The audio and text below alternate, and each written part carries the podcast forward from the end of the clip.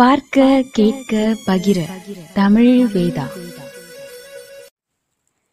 திரு வேல ராமமூர்த்தி அவர்களின் குற்ற பரம்பரை அத்தியாயம் நான்கு.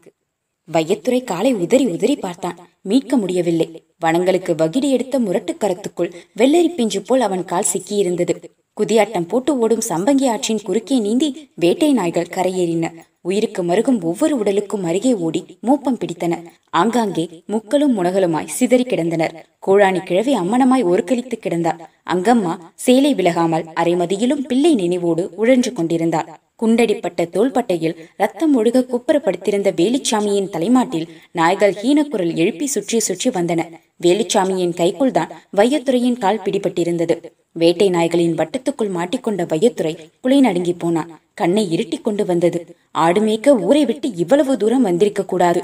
ஊர் கிடைக்கிறது வெகு தூரத்தில். சின்ன ஊர் பெரும்பச்சேரி.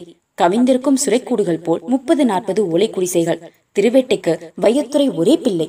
தாயார் சிகப்பி. ஒற்றை மகனை உருவி உருவி வளர்த்திருந்தாள் ஊருக்கு திரும்பும் வழியில் இப்படி பிணங்களும் வேட்டை நாய்களும் அவனை மறித்து கொண்டன. மேகம் கூடி வானம் இருள காட்டு மழை ஊற்றத் தொடங்கியது. நாய்கள் நகராமல் உட்கார்ந்திருந்தன. மழைக்குளிர் வையத்துறையின் வெற்று உடம்பை நடுக்கியது. தோளில் கிடந்த துண்டை காற்று இழுத்தது. கழுத்தை சுற்றி போட்டுக்கொண்டான் மழையில் நனைவது வையத்துறைக்கு மிகவும் பிடிக்கும். பெரும்பச்சேரி அரிதாய் மழை பெய்யும் வறண்ட பூமி. குடிசை ஓலையில் சடசட என மழை விழும் சத்தம் கேட்டதும் வீட்டுக்குள் இருப்பு கொள்ளாது முகத்தில் அடிக்கும் வாசல் ஓலைகளை விலக்கி முற்றத்துக்கு வருவான். கண்மூடி லைத்திருப்பான் புழுதி புரள ஓடும் நீரில் தங் தங் என குதித்து ஆட்டம் போடுவான். மகன் போடும் ஆட்டத்தை குடிசையிலிருந்து தகப்பன் திருவேட்டை ரசிப்பான். தாய் சிகப்பி ஓடி வந்து வையத்துறையின் முதுகில் ரெண்டு போடு போட்டு நனைய விடாமல் உள்ளே இழுப்பாள். திருவேட்டை சத்தம் போடுவான். அடியே மழையில தானே நனைகிறான்? தீயில கருகலையே விடுடி பய ஆட்டம் போடட்டும்.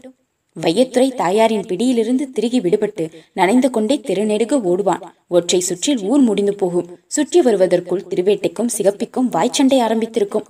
திருவேட்டை பெரிய ஆட்டக்காரன்.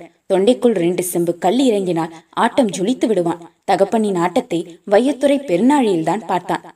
பெரும்பச்சேரி சனமெல்லாம் பெருநாழி ஐயாமார்களின் காடுக்கரைகளில் பாடுபட்டுத்தான் கஞ்சி குடிக்கணும். ஐயாமார் முதலாளிமார் வீடுகள் நிறைஞ்ச ஊர் பெருநாழி. வீட்டுக்கு ஒரு பாதுகாப்பான் உண்டு.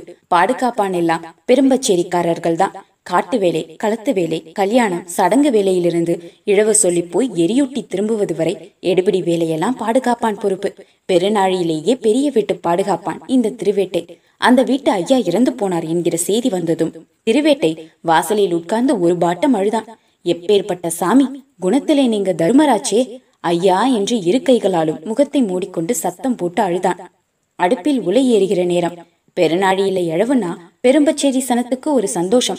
கஞ்சி கிடைக்கும் கல்லு கிடைக்கும். அடுப்பு நெருப்பில் ஒரு கை நீரை அள்ளி தெளித்துவிட்டு தலைமயிரில் கை துடைத்தபடி பெண்கள் தெருவில் கூடினார்கள். ஆண்கள் அவரவர் கால் சலங்கை மணிகளை தேடி எடுத்து வேட்டி மடியில் சுருட்டி கொண்டார்கள். ஆண்கள் அவரவர் கால் சலங்கை மணிகளை தேடி எடுத்து வேட்டி மடியில் சுருட்டி கொண்டார்கள்.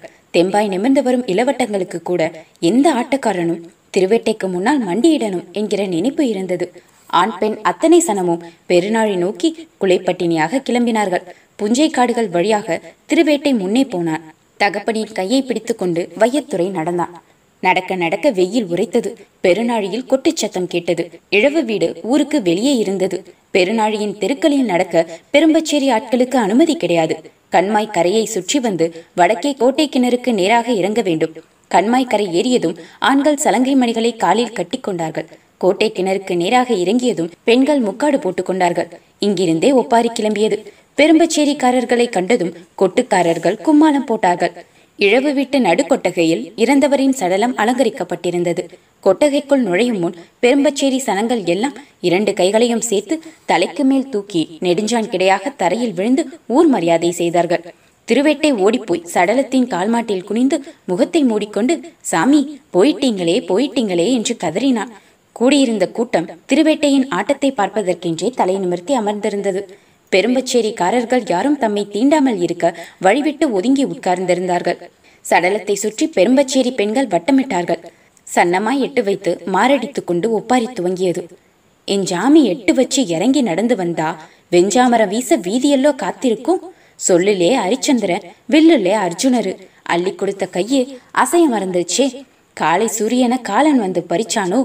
ஏழைங்க முகம் பார்க்க யமதூதம் மறிச்சானே? மாரடித்தபடி சுற்றி சுற்றி வந்தார்கள். இழவுக்கு வந்த சொந்த பந்தங்கள் ஒப்பாரி வைக்கும் பெரும்பச்சேரி பெண்கள் பக்கம் துட்டுகளை வீசினார்கள். திருவேட்டை கிடைத்த இடைவெளியில் கொல்லை பக்கம் ஒதுங்கி ரெண்டு செம்பு கல்லை குடித்துவிட்டு வாய் துடைத்தபடி வந்தான். பாதுகாப்பானுக்கு மட்டும் பணங்கல்லு மற்ற ஆளுகளுக்கு கம்பங்கஞ்சி. காலில் சலங்கை மணி குலுங்க திருவேட்டையோடு சேர்ந்து ஆண்கள் ஆட கிளம்பினார்கள். லாவகமான அடவுகளில் ஆரம்பித்த ஆட்டம் மெல்ல மெல்ல உக்கரமானது.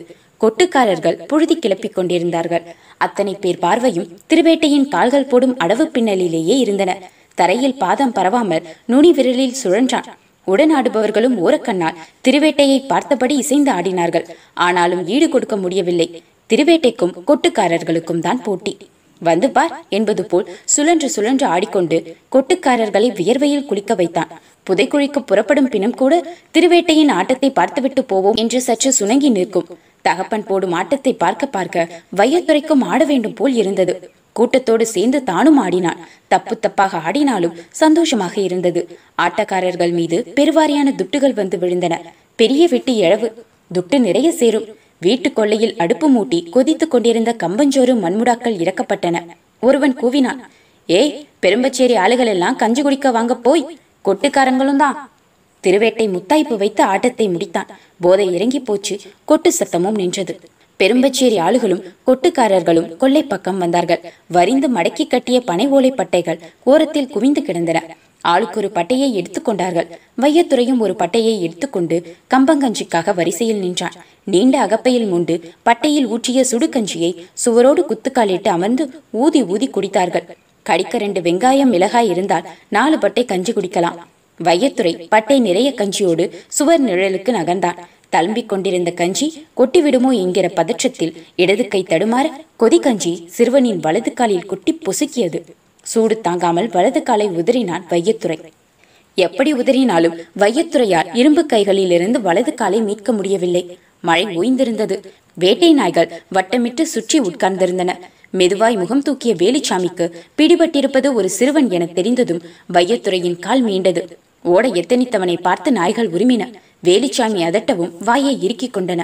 வையத்துறையிடம் தம்பி நீ ஓடுப்பா என்றபடி செத்தும் சாகாமலும் கரை ஒதுங்கி கிடக்கும் தம் மக்களை ஒரு சுற்று பார்த்த வேலுச்சாமிக்கு கண்ணீர் ஓடியது. வையத்துறையின் நெஞ்சுக்குள் கதக்கென்றது ஓட மனசில்லை.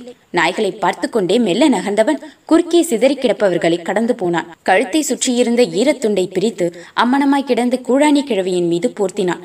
தாண்டி ஓடிப்போய் குழந்தை வில்லாயுதத்தை தூக்கி தோளில் போட்டான். தன்னையே பார்த்து கொண்டிருந்த வேலுச்சாமிக்கு அருகே வந்து குழந்தையை உட்கார வைத்தான். அங்கம்மாவின் முகம் குலுக்கி விழிக்க வைத்தான்.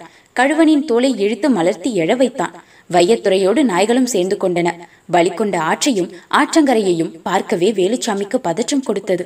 செத்த உடல்களை புதைக்க கழுவன் குழி தோண்ட ஆரம்பித்தான். குழந்தை வில்லாயுதத்தை உட்கார வைத்துக்கொண்டு வையத்துறை மணல் வீடு கட்டி விளையாட்டு காட்டிக் கொண்டிருந்தான். அத்தியாயம் நான்கு முடிவுற்றது. குற்ற பரம்பரை வளரும்.